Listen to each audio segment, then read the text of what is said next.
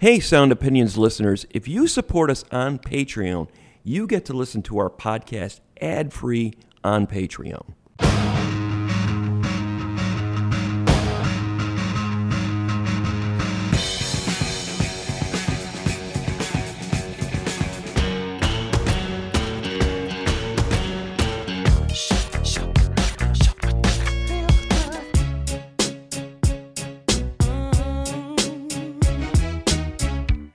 You're listening to Sound Opinions, and this week we're saying goodbye to a Detroit rock legend, Wayne Kramer. I'm Jim DeRogatis. And I'm Greg Kot. We'll revisit our interview with the songwriter, singer, and guitarist of the M C five. But first, we're reviewing new music from Brittany Howard. Hey, it's Kaylee Cuoco for Priceline. Ready to go to your happy place for a happy price? Well, why didn't you say so? Just download the Priceline app right now and save up to sixty percent on hotels. So whether it's Cousin Kevin's Kazoo Concert in Kansas City, go Kevin, or Becky's Bachelorette Bash in Bermuda, you never have to miss a trip ever again. So download the Priceline app today. Your savings are waiting.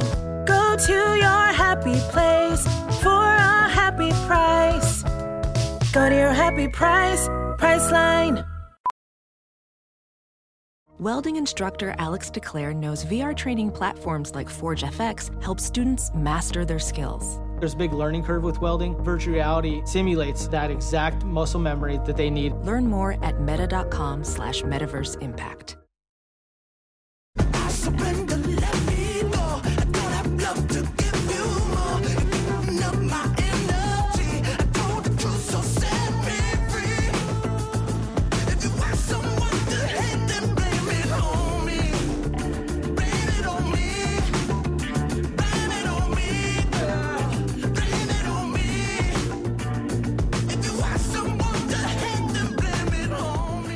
That is a little bit of What Now, the title track from the new Brittany Howard album, much anticipated, long in the making. Her uh, first solo record came out in twenty nineteen to great reviews, Jamie.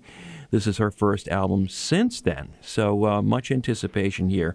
Uh, for those of you uh, who are Sound Opinions fans, uh, may remember that we had Brittany Howard at the very beginning of her career on the show with her band Alabama Shakes way back in uh, twenty twelve, show three three three. A lucky number. Yeah, uh, well worth uh, listening to that. The performance is there.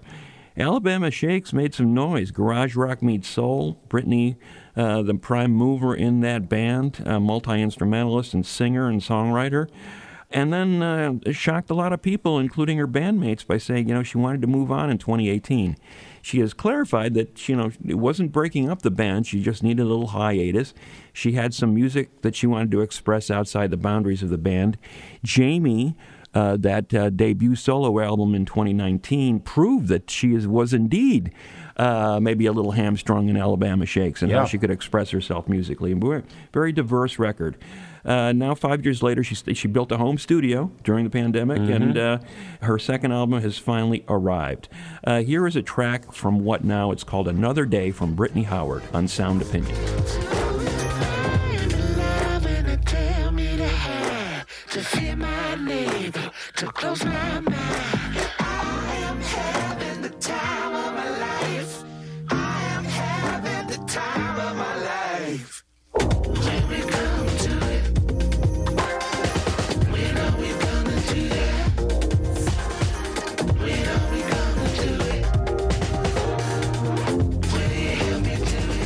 That is Brittany Howard with Another Day from her second solo album, What Now? Um, Greg, that voice is just an amazing instrument. And I'll confess, I was a little surprised when Brittany stepped aside with Jamie, uh, but it was a very personal album about the uh, death early on in her life of her sister. Um, you know, and, and it, I was going to miss Alabama Shakes, the, the uh, sympathy and empathy and, and just tele. telepathy, right? Yeah. Telepathy, right? Yeah. That they had when they were in the studio with us. It, it was visible. It was audible. Um, but wow.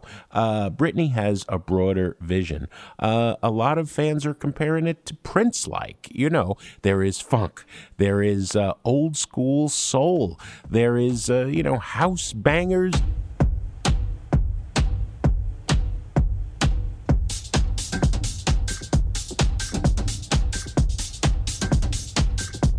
disco bangers, dance floor rave-ups, uh, and there's even some experimental ambient new age jazz, dare I say, uh, on this record, and yet it holds together. It doesn't have the thematic power of these songs about the loss in her life of her sister Jamie, but it does have a lot of introspection. Um, you know, Brittany is out as a lesbian woman, uh, came out a couple of years ago, had a relationship, it fell apart. She takes a lot of the responsibility, um, but she also is talking about community building. Building, uh, something we were all yearning for in the midst of the pandemic, and uh, uh, looking outward in a more philosophical way about life in general, while really touching our soul and, and our booty on this record. It's an amazing record. I was going to say it's a fun record. It's not. It's it's a emotional uh, roller coaster, and all of it's powerful. It is. I, I was uh, blown away uh, by this record. I thought, okay, Jamie was an amazing record. How is she going to top that? She may have just done that with this record. You're right. I, I, I you know, Jamie had that personal touch to it. Uh, it was a soul-bearing record, without a doubt. Lyrically, it was a very strong record in terms of expressing uh, how her life had evolved. She was somewhat circumspect in talking about those origins. Uh, when we had her on the show, I think she was yeah. still sort of feeling her way out in terms of how she wanted to present herself to the public. And she was very deferential to her bandmates. Truly, she truly didn't was. want them in the background. Yeah, so so Jamie got a lot of that out uh, out in front uh, of the world. And, uh, you know, on, on this record, some people have said, oh, she, she's putting more emotional distance between herself and, and the lyrics. They're a little more oblique. I think, again, talking about a breakup, Um, in dire- relatively direct terms, I, I think, but you know, more elliptical and, and certainly than Jamie was. Um, the thing about this, though, is her personality is being uh, projected through the music. Her, just her breadth of musical influences is staggering to me. It is, and her ease in each of those ideas. You know, she's. She's not straining at all. Her voice is so flexible, so amazing. I mean, you go from like a ballad like To Be Still. I wonder how delicate is your touch with something you love so much. To a dance floor banger like Prove It To You, you know? Yeah, yeah. I mean, it's a pretty wide range of sound.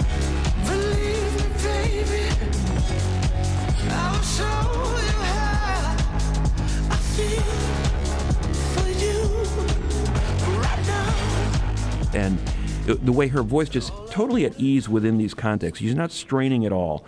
She's doing the vocals on all the tracks. She's playing piano. She's playing guitar, keyboards, bass, co-producing, mixing all the well, tracks. She's uh, complete command of this you're record. You're leaving percussion off the list, right? Because apparently when she felt there needed to be a little extra groove, she'd reach for a water bottle or a tin can of, and bang. I was like, wow, that's like Aphex Twin territory. A lot of stuff you'd find in the garage at her new home studio, right? Yeah. I mean, that's that's exactly the, the vibe here. She's an amazing artist. Uh, this is a great record. Well, that's what we thought about the new album from Brittany Howard, What Now? As always, now we want to hear from you. Share your opinions on a voice message on our website, sound opinions dot org.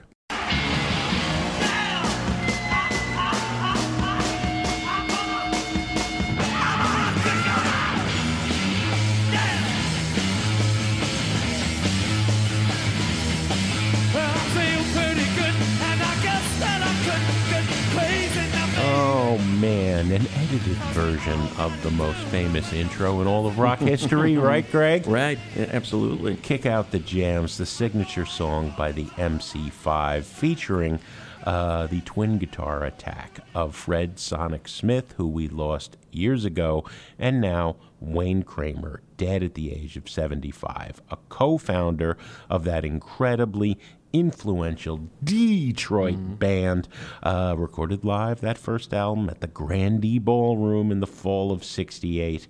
Um, Wayne Kramer, a, a fascinating human being, a, a, a tremendous musician, but what an interesting artist to talk to. He did a lot of living.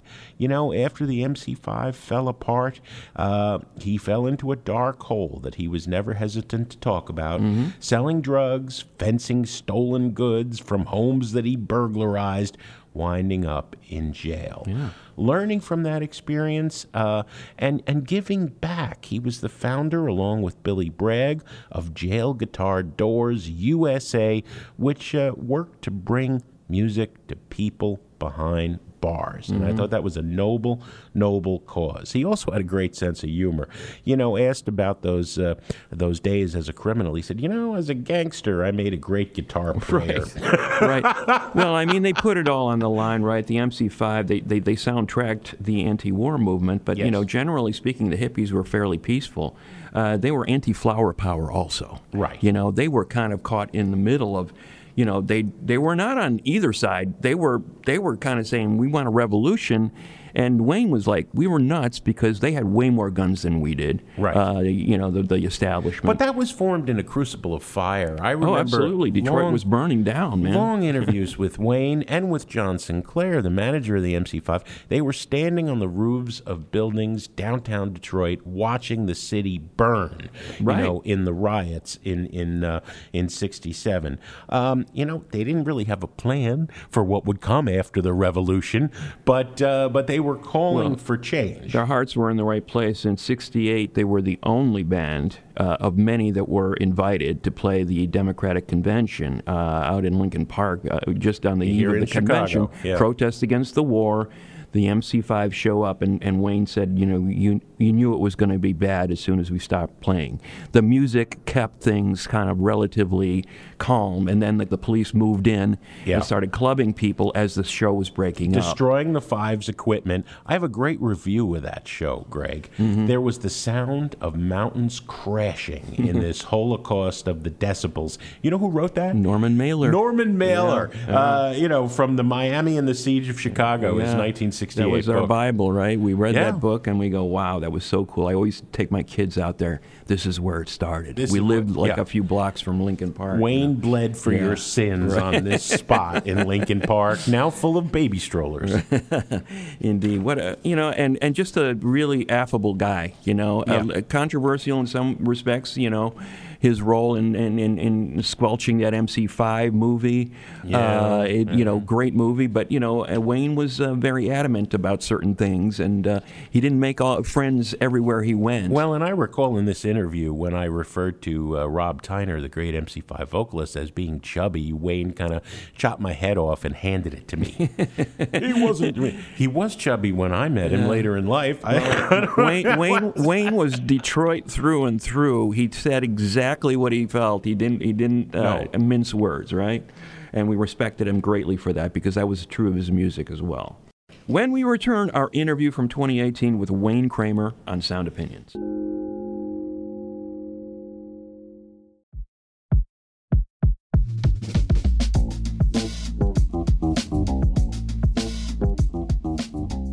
Sound Opinions is supported by Goose Island. Since nineteen eighty-eight, Goose Island has been brewing award-winning beers in Chicago that are inspired by this city. Take three one two Lemonade Shandy, Tropical Beer Hug Double I P A, and a rotating series of hazy I P As only available in Chicago. Uh, you know, every time we go down to Goose Island, there's another one that they're pushing on us. That's right. You and know, they're all good. Absolutely. And uh, what supporters of, of musical culture, you know, in, in the city of Chicago and elsewhere, uh, if you go to a show in Chicago and you see that Goose Island uh, sign, you know, you know you're in good hands. Uh, they're music fans as well as great uh, beer makers at Goose Island, so we're really proud to be associated with them. The Goose Island Beer Company, Chicago's beer. Sound Opinions is sponsored by Factor. Factor's ready-to-eat meal delivery takes the stress out of meal planning and sets you up for success. Skip the grocery store, prep work, and cooking fatigue. Instead, get chef-crafted, dietitian-approved meals delivered right to your door. With over thirty-five meals to choose from per week, including options like keto, calorie smart, vegan and veggie, and more, plus over fifty-five weekly add-ons, you'll have a ton of nutritious and flavorful options. Factor now offers additional options like breakfast, smoothies, juices, snacks, and more to keep you going no matter what's on the schedule. When things get hectic, Factor is flexible. Change your order up every week or pause or reschedule your deliveries anytime. So if you want to try Factor and make your life easier, here's what you need to do. Head to factormeals.com slash soundops50 and use code soundops fifty to get fifty percent off. That's code soundops fifty at factormeals.com slash soundops50 to get fifty percent off. And we are back. Our guest today is M C five guitarist Wayne Kramer, prolific solo artist in the years since. He's here to talk about his new memoir, The Hard Stuff, Dope, Crime, the M C five, and My Life of Impossibilities. I think first, Greg, we have to start with who was the M C five, the Motor City Five, a rock band out of Detroit, young musicians looking to make an incredible noise, building on the music of the fifties, taking it in new directions with touches of free jazz and what would come to be called punk rock, arriving at a time, probably the most controversial year in American history up until recently, nineteen sixty-eight. The wake of riots in major American cities, including Detroit, height of the Vietnam War, the aftermath of the Civil Rights Movement, the Democratic National Convention here in Chicago. The M C five never hit it big commercially, as as was expected by many people, until years later, when generations of musicians have since taken inspiration from their work. Punk rock in the seventies, you know, the Ramones or the progenitors in England, Sex Pistols, Clash, groups in the alternative era like Mudhoney or Rage Against the Machine. There are dozens and dozens of artists who have taken inspiration from what they did, the M C five, in Detroit in the sixties. So it's a fifty-year anniversary, Jim, of that debut album uh, That's for the amazing. M C five. Kick Out the Jams was recorded fifty years ago this month. That album was, uh, you know, talk about a calling card, right? Uh, it was chaotic, very live. You got the sense of being mm-hmm. at that Grandy Ballroom, watching this band at its peak. There was also a political veneer as well that could not be discounted. The the man, the band was associated with the White Panther movement. Their manager, John Sinclair, was a noted radical and self-described revolutionary. Mm-hmm. He wrote the liner notes for, for Kick Out the Jams, and the M C five happily went along. Much to their chagrin, though, uh, the establishment didn't like it so much. I mean, the big department store in Detroit, Hudson's, for example, mm-hmm. wouldn't carry it because of some of the outspokenness. I mean, the F B I investigated this band. You I know? FOIA'd the F B I file, yeah. yeah. So, you know, Wayne Kramer talks about his days in that Detroit scene, his struggle with drugs and alcohol addiction, his time in prison in his memoir. And he also talks about his career as a solo artist and music composer for uh, film and T V. Now, Wayne is currently on tour celebrating fifty years of Kick Out the Jams, and we'd like to welcome him to Sound Opinions. Wayne, welcome to the show. Thanks, guys. Ha- happy to be with you. Always happy to speak to you, too. Wayne, let's start at the beginning. The M C five comes together around a cast of young ne'er-do-wells in the Detroit area. Fred Sonic Smith on guitar with you, Michael Davis on bass, you on guitar and vocals, Dennis Thompson on drums, and the great Rob Tyner as the lead vocalist. Part of what I loved about the M C five is that you guys were not polished, specifically Rob Tyner. He had these glasses, this weird, wild afro. He was kind of a chubbier guy. He didn't fit the mold of a rock star god like Robert Plant. No, but he was the world's greatest rock front man. Yes. Because he looked like nobody else, he sounded like nobody else, and he had a, a vivid, clear vision of the future of rock and, and where he wanted to go with it. I mean, he wore glasses and he had a gap in his teeth and he had this the big shoulders and this little tiny waist and skinny legs. And he wasn't like direct from central casting, that's for sure. Hmm. We worked hard to develop an, an idea about what our band was trying to do and and what our message was. And it was a message of self-efficacy and self-determination, and that you could change the world if you did it full measures. You know, if you kicked out the jams wholly and completely, you could make something happen. I know how you want it, darling.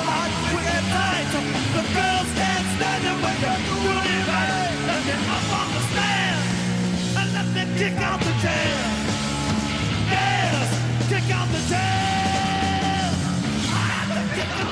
It's important to note when a lot of bands in the late sixties were talking about sort of a radical revolution, a, a sort of a sense of cultural upheaval was necessary in the midst of this Vietnam War.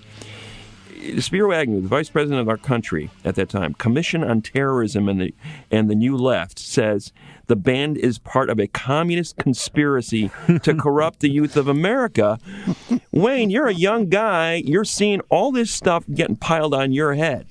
Uh, you're you're in a rock band that's that's making some noise out of the Midwest, and suddenly you're on the radar of the vice president of the United States. What was the, what was the feeling within the band at that time? Felt like we were um, being fairly effective um, in disturbing the power structure.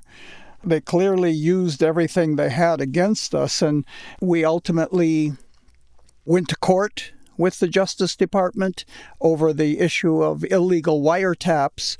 They said that they could tap our phones because it was a matter of mm. domestic security.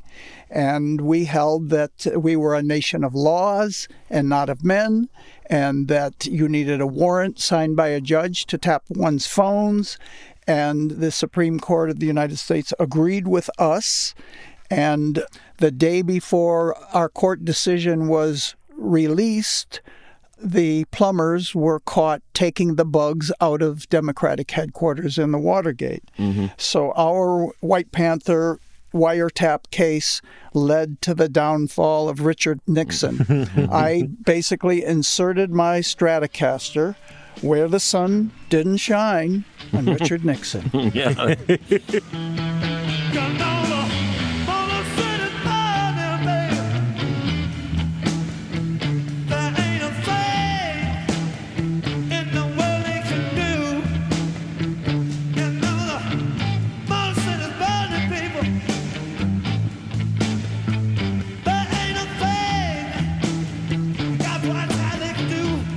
To me, what's interesting, Wayne, is that you talk very openly in the book. You're kind of openly admitting, you know, hey, I just wanted to not do a regular job. I, I didn't want to work. I wanted to have sex. I wanted to play in a rock and roll band. And yet you become these sort of avatars of this radicalized, you know, left-wing revolution. How did that transition really occur? What was the catalyst for that for that occurring? Well, it, it wasn't that I didn't want to work. I just didn't want to do certain kinds of work. Well, right. I want, you know, yeah. I, being a Detroiter, we hold hard labor in high esteem. There's nobility in working hard.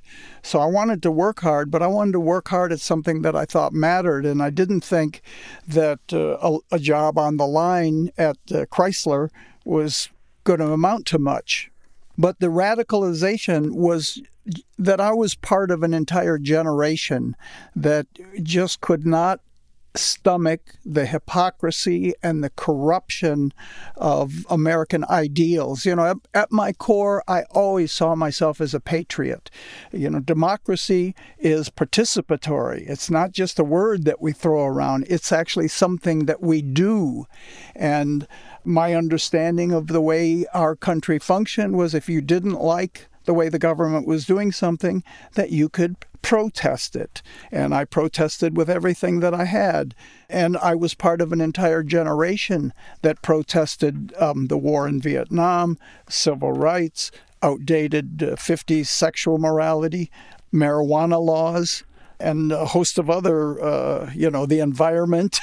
there there was a lot to protest against. And, and um, I was one of those people that spoke out. I want to hear some revolution out there, brothers. I want to hear a little revolution. Brothers and sisters, the time has come for each and every one of you to decide whether you are going to be the problem or whether you are going to be the solution. That's right. You were right in the middle of that sixty-eight Democratic National Convention when things got ugly. You were the only, I guess there were a number of bands that were invited to play.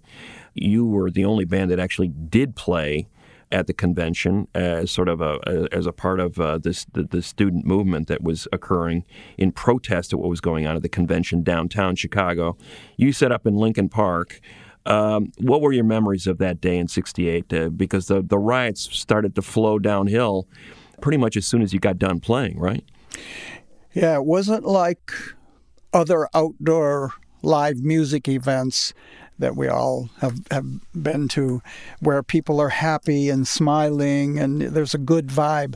There was very heavy vibes. The Chicago police were driving their uh, Harley Davidson tricycles through the crowd, knocking kids over. There were undercover police uh, starting fistfights with kids, uh, roughing people up. So the atmosphere was very tense. And, uh, you know, a number of uh, the young people came prepared to fight. And so once the band, once we finished our set and the crowd didn't have anything to focus on, they focused their attention on the Chicago police, and they were, they welcomed them with uh, swinging batons and uh, mm-hmm. head head busting and arrests, and and it was the first time that uh, Mom and Pop America saw it happening on the the nightly news. You know, they had never seen uh, policemen beat kids before. Like that, beat reporters like that, and uh, it, it uh, shocked the nation. They told you in school about freedom, and when you're trying to be free, they never let you. They said it's easy, nothing to it, and now the army's out to get you. sixty-nine American terminal staff says the air's so thick it's like a drowning in molasses. I'm sick and tired of paying these dues, and I'm finally getting hip to the American. It seemed, Wayne, that after the M C five, such intensity uh, blazed so bright for a short period of time. You go into the recording of the second album, and it's a real super intense studio experience. And you seem to have mixed feelings about that album still. You know, you were you something that you guys were, were striving for was just sort of out of reach. Well, we had no experience working in a recording studio. It takes time to learn how to be comfortable with the recording process. We had only made a couple singles before Kick Out the Jams, and Kick Out the Jams was recorded live. So on uh, Back in the U S A, the M C five second album, that was really our, our education in how to record. And we were going through a lot of changes in the band, trying to trying to ratchet up our approach, you know, to be better musicians, to be a better band.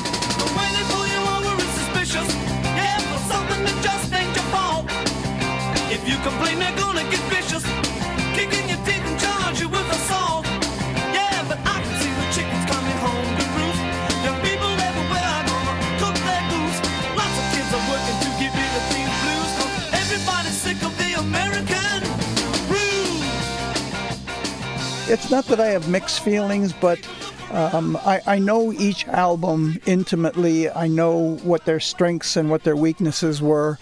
And in that record's case, I think we, we did overreact to the criticism that we were so undisciplined and so irresponsible, mm. musically irresponsible, idiosyncratic, that that we that we really put a lot of emphasis on that the tempos were solid and that the guitars were in tune and that the s- singing melodies were on pitch and, and that the lyrics were, were very... In fact, the lyrics are more overtly political on the second album than they were yeah. on the first album. Mm. But, you know, each of these albums, is, they're like my kids, you know. They got mm. a, s- a special place in my heart and uh, they great g- records of uh, what we were trying to accomplish. And yet those who, who were there, who saw the five in their heyday, or who've seen you since in your quite excellent solo career, you know, will always say the records are great, but it's live.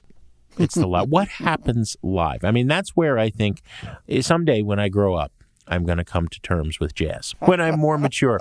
But I, as I understand, as I uh-huh. understand what you guys took from jazz, and, and what you as a as a as a musician and a person have taken from jazz is that spontaneity, the unique uh, thing that can happen only in the moment. Mm-hmm. Mm-hmm.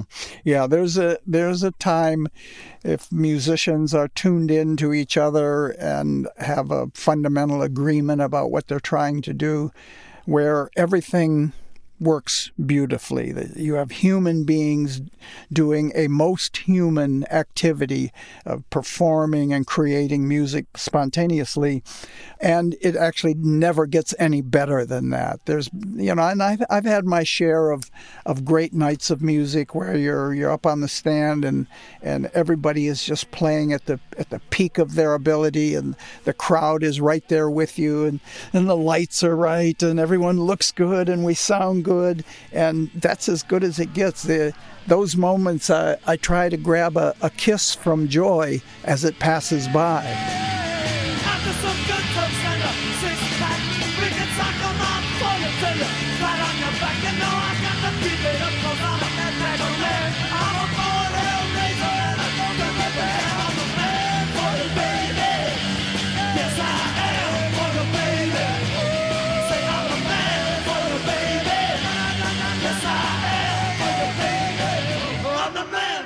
So these records that weren't particularly well understood in their time, each one of those records has sort of its own legacy.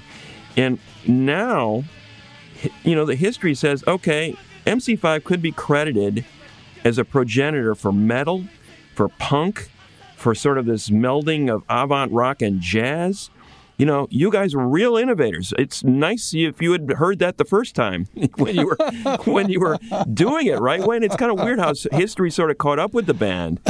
Uh, but at the time, I think you ended up feeling like this group was a failure in some ways, right? At the at the end of the run there in in seventy-one, seventy-two? Well, yeah, by seventy-two, and you know, the record, the music business, the record business had turned their backs on us, and our colleagues and comrades on the left had turned their backs on us, and you know, we expected pushback from parents and teachers and police and prosecutors. So it was like every if every road we turned to, we got resistance, and the pressure was extraordinary, especially considering I was twenty-four years old, and mm-hmm. you know, that we know now didn't even have a grown-up brain yet. mm-hmm. Yeah. I still don't have a grown-up brain.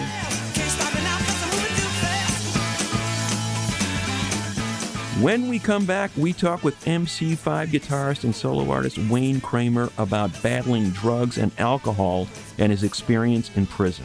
That's in a minute on Sound Opinions. Sound Opinions is supported by Goose Island. Since nineteen eighty-eight, Goose Island's been brewing beers in the spirit of Chicago. You can find I P As, lemonade, shandy, and limited releases in-store or at one of Goose's venues in Chicago. Goose Island Beer Company, Chicago's beer. As a professional welder, Shayna Ford uses ForgeFX to practice over and over, which helps her improve her skills. The more muscle memory that you have, the smoother your weld is. Learn more at meta.com slash metaverse impact. And we are back. And today we're talking with musician and author of the new memoir, The Hard Stuff, Wayne Kramer. Before the break, we reflected on how, despite never becoming a household name, the M C five's radical lyrics and its expressive onstage charisma inspired musicians in generations to come. It's ongoing. But when the group called it quits in nineteen seventy-two, Wayne's problems with drugs and alcohol had become uh, pretty intense. In nineteen seventy-five, he's caught selling cocaine to a federal agent, spends two years in prison for the crime. He's many years sober now. It took a long time and a lot of effort. I wanted to know to what extent he blames the crazy rock and roll scene and the atmosphere uh, of that time for any of the challenges he went through personally with drugs and alcohol. To zero extent. I, I don't I don't blame the arts uh, for my lapses in rational thought uh, or or principles. That's defects of character that I developed on my own power. So, you know, I created most of the trouble in my own life. Uh, not all of it. I, I put a fair amount of it uh, right at the doorstep of the war on drugs, uh, which caused me immense anguish over my life, and still pains me to see that uh, we have two point three million of our fellow citizens uh, in prison and in jail in this country.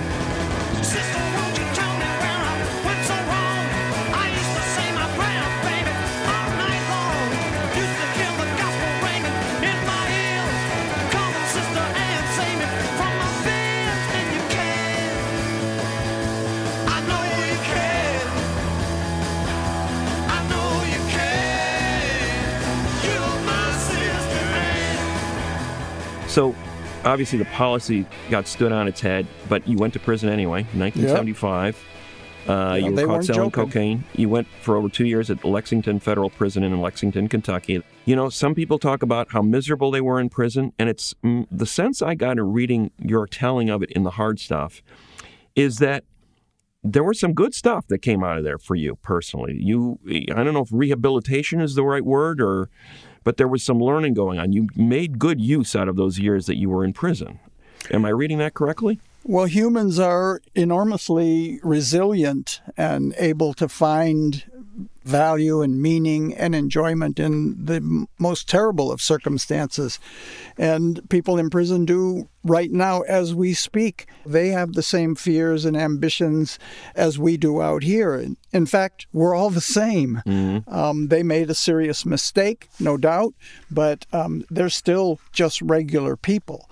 And yeah, I I was able to to use the time to improve my job skills, took advantage of every program that they made available to me.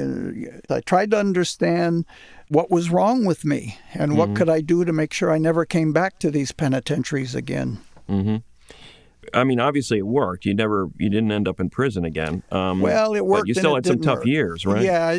I mean, I don't believe prison helps anybody. Mm-hmm. Ever. I think it may have saved my life because I was doing my worst drinking and drugging in those days, and the people I was hanging out with were very dangerous people. So it, it saved me in that sense. But these are dangerous places where you're never safe, uh, you're embarrassed, you're emasculated, you are powerless, and you're in a world of... Uh, violence, uh, racism, bitterness, and defeat. Mm-hmm. And um, nobody comes out of those situations better.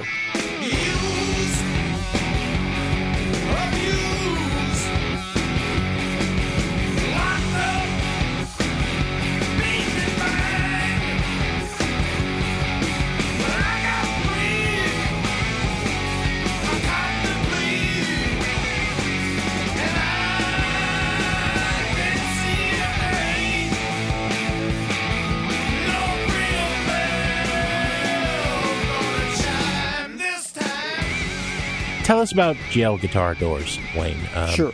You know, this organization, you and Billy Bragg uh, had this idea, can we bring music to these people behind bars? What we do is pretty simple. We find people that work in corrections that are willing to use music as a tool for rehabilitation. Today, our instruments are in over one hundred twenty American jails and prisons. What we do, in, uh, besides just supplying instruments, is we operate songwriting workshop programs, which are self-expression programs, um, where we can help one learn how to express complex and uncomfortable feelings in a positive way. Mm-hmm. You know, everybody has a story. And everyone's story needs to be told. And it's the beginning of the hard work of positive change. You know, most people in prison, they don't like being there. Mm-hmm. They don't want to be in prison. And uh, if you give them the tools and the incentive, they will make the changes they need to make sure they don't come back to these terrible places again. Starship, Starship, take me. Take me where I want to go.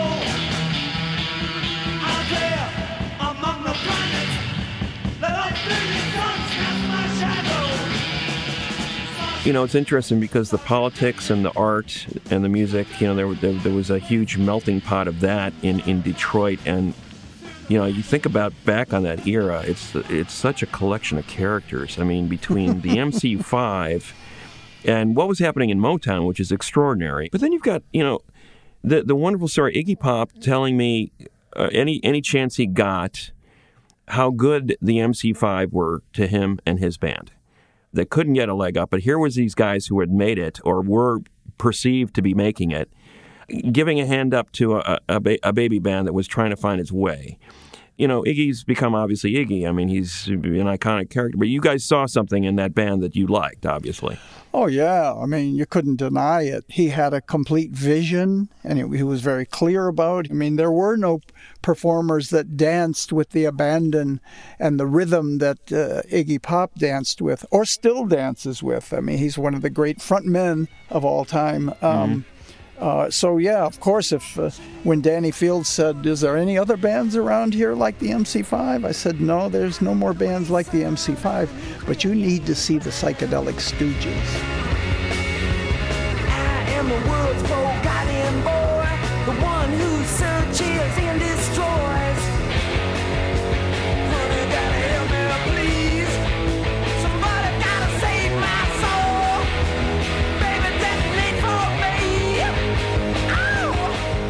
And we all, you know, we were all best friends, and we all listened to the same Coltrane and Sun Ra, and we all smoked the same hash, and we all ate the same bologna sandwiches and brown rice. And you think about the characters, you know, coming through that scene, Iggy, and I guess, I don't know if you knew Alice Cooper at the time, but uh, mm-hmm, he, mm-hmm. he came just a little bit later, I guess. Um, yeah, yeah. Uh, Seeger, Bob Seeger, Mitch sure. Ryder, all sure, these characters. Sure, sure. I mean...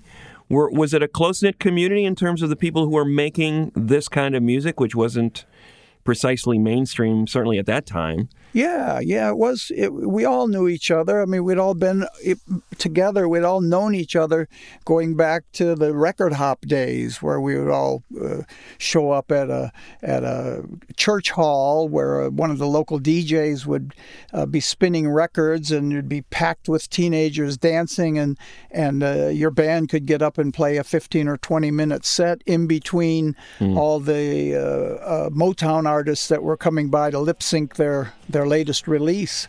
It was a very exciting time. I mean, Detroit was thriving.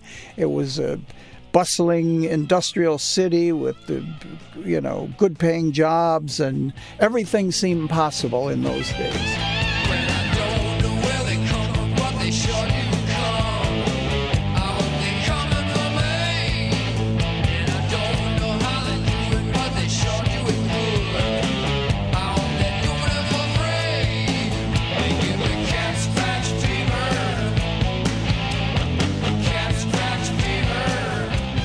One of the um, oddest things I found in the book, you have a good buddy whose name is Ted.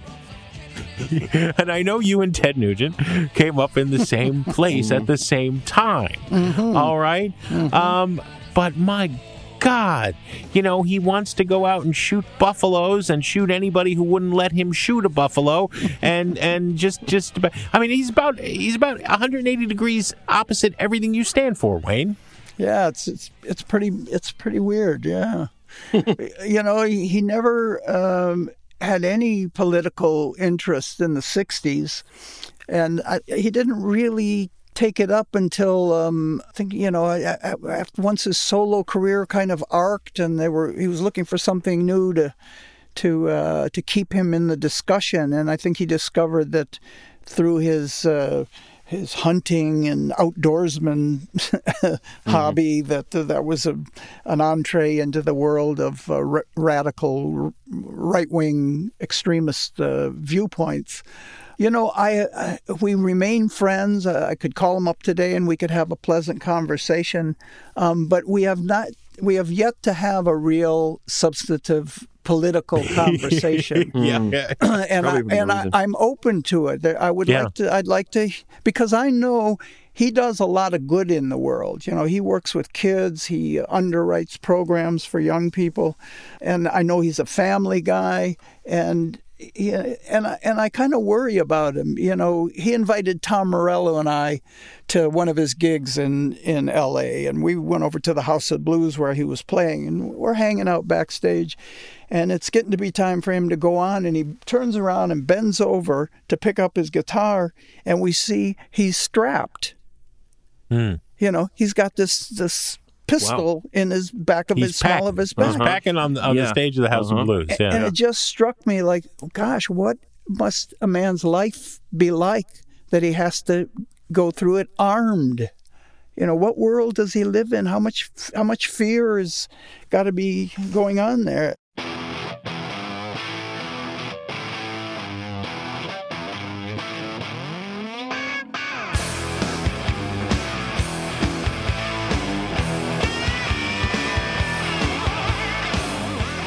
let me ask you a broader question about that. Sure. It seemed like even when people had political differences in that most turbulent time of the sixties, we could unite around certain things.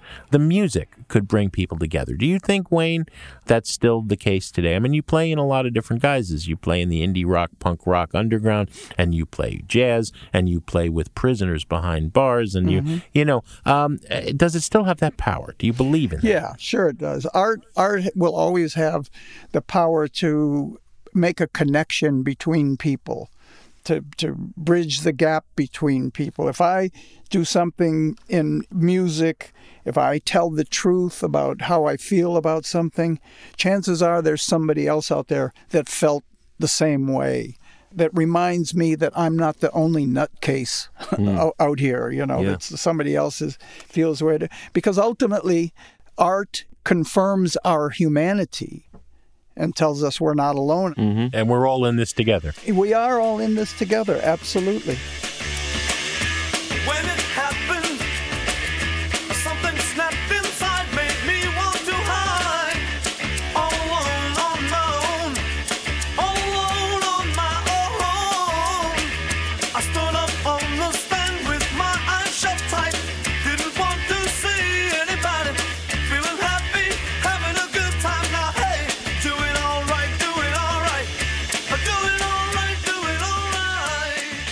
I'm reading between the lines, Wayne.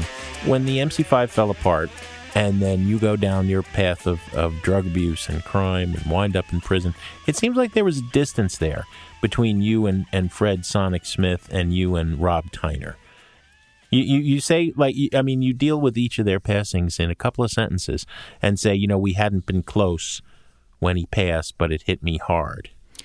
Well, because we never were able to reconnect after the breakup of the band. Nothing mm. was ever resolved. Uh, we never got to know each other as grown-ups. And it it's just left as an open wound, a scar. Uh, and there's there you know there is no closure or resolution to to uh, when people leave before their time, even if even if it is uh, natural. I mean, what's what is an unnatural death? I mean, yeah, right. You, know, right. you die, death. you die. That's about as natural as it gets. Mm-hmm. Um, but you know, we never got a ch- we never got a chance to to be friends and, you know, kind of review what we went through together. Uh, I, I think we probably none of us really survived having been in the M C five. It was too much for a bunch of young guys to. to walk through the fire and, and all the the ultra highs and devastating lows and the pressure and the the friendships and the camaraderie and the undermining of all that, and see it one day all go away. Um, yeah. It was it was rough. So yeah, I mean, uh, it was hard.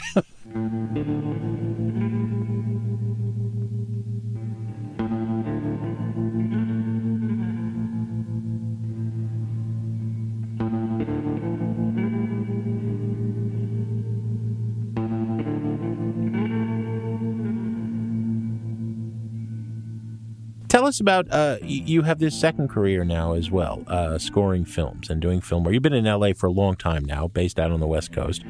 Um, what is what is that world like? How did you get into it?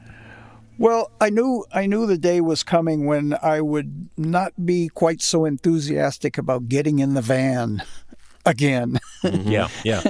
There is a great paragraph towards the end of the book about everybody romanticizes it, but it's leaving hell, sleeping on the floor night after night after yeah, night. Yeah, it's it's hard work, and and uh, you know, I, I thought I could do some music for film. It always seemed like a possibility. I, I would listen to the Underscore on television and and uh, and in movies and thought, hmm, I could do some of that. I could do something like that. I know a little bit about this.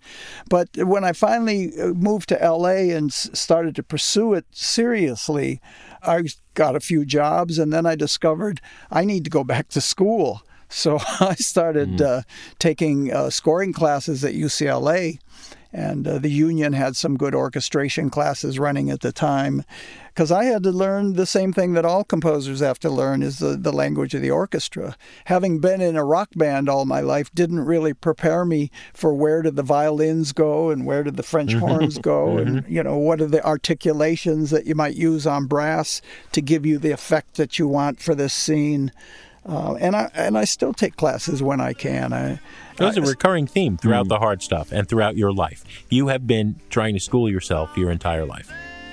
Yeah, I have. I still am. I'm still a student. I'm, in fact, I look forward to being a student all of my days. If you're lonely, let me try.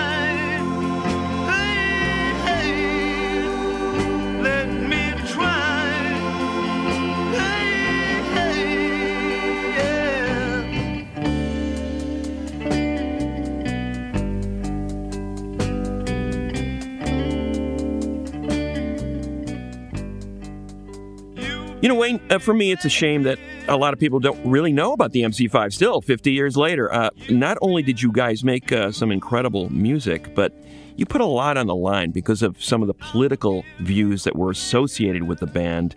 Bands like The Clash and Rage Against the Machine, uh, you had an incredible influence, and your influence is probably greater than the actual knowledge about your music specifically. Do you think that by writing this book, you've been able to impart uh, your side of the story and make a case for the importance of this great band that you were in? Well, uh, that's, you know, another reason that I wanted to write a memoir, is to get, so the story would get told from my perspective, from the mm-hmm. from the eye of the storm. You mm-hmm. know, the the story, the, the bones have been picked pretty good on the M C five story, but I wanted it on record from my perspective that mm-hmm. that this is what happened, and uh, and I and I.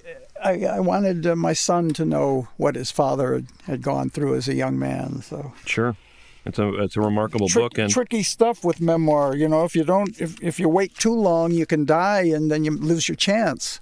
Uh, the other thing is kind of remembering some of the details, I would imagine. You know, You're right. Just... And and I, I, you know, of course, after I finished, I remembered a few. Oh, I didn't talk about this. Oh, I forgot that part there. But it's an unsparing book. It's it's a it's a noble book in the sense that The Hard Stuff uh, tells the truth. You don't always look good, Wayne. One of the reviews I read said, "I think this guy's an a-hole. I would not want to meet him." Fair enough. I don't know. You know, Greg and I have interviewed a bunch of times, including in person. I don't think that's true. But but uh, I, I don't think a memoir is a valid thing unless people are being unflinchingly honest, and that's its strength. Yeah, any any memoir that isn't uh, embarrassing and and uh, you know couldn't be, couldn't possibly be any good. Yeah, I mean, human be, human life is messy, and it's not perfect, and it's not always pretty, and so to, to tell to tell stories from a life. Yeah. I think you, you have to go there. The Hard Stuff is is out now. Dope Crime, the M C five, My Life of Possibilities. And uh, Wayne, it's always a pleasure to visit with you. Thanks, guys. I always enjoy speaking with you. You bring a fresh perspective to, to uh, the subject matter, and that makes it fun for me.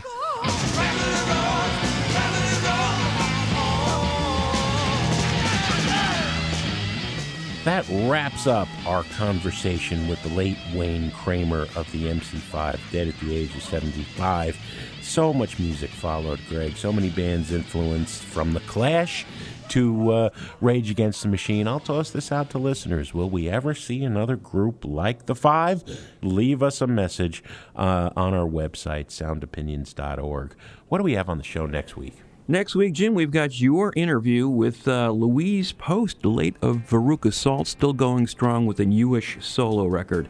And don't forget to check out our bonus podcast feed wherever you get your podcasts. The views, thoughts, and opinions expressed in this program belong solely to Sound Opinions and not necessarily to Columbia College Chicago or our sponsors.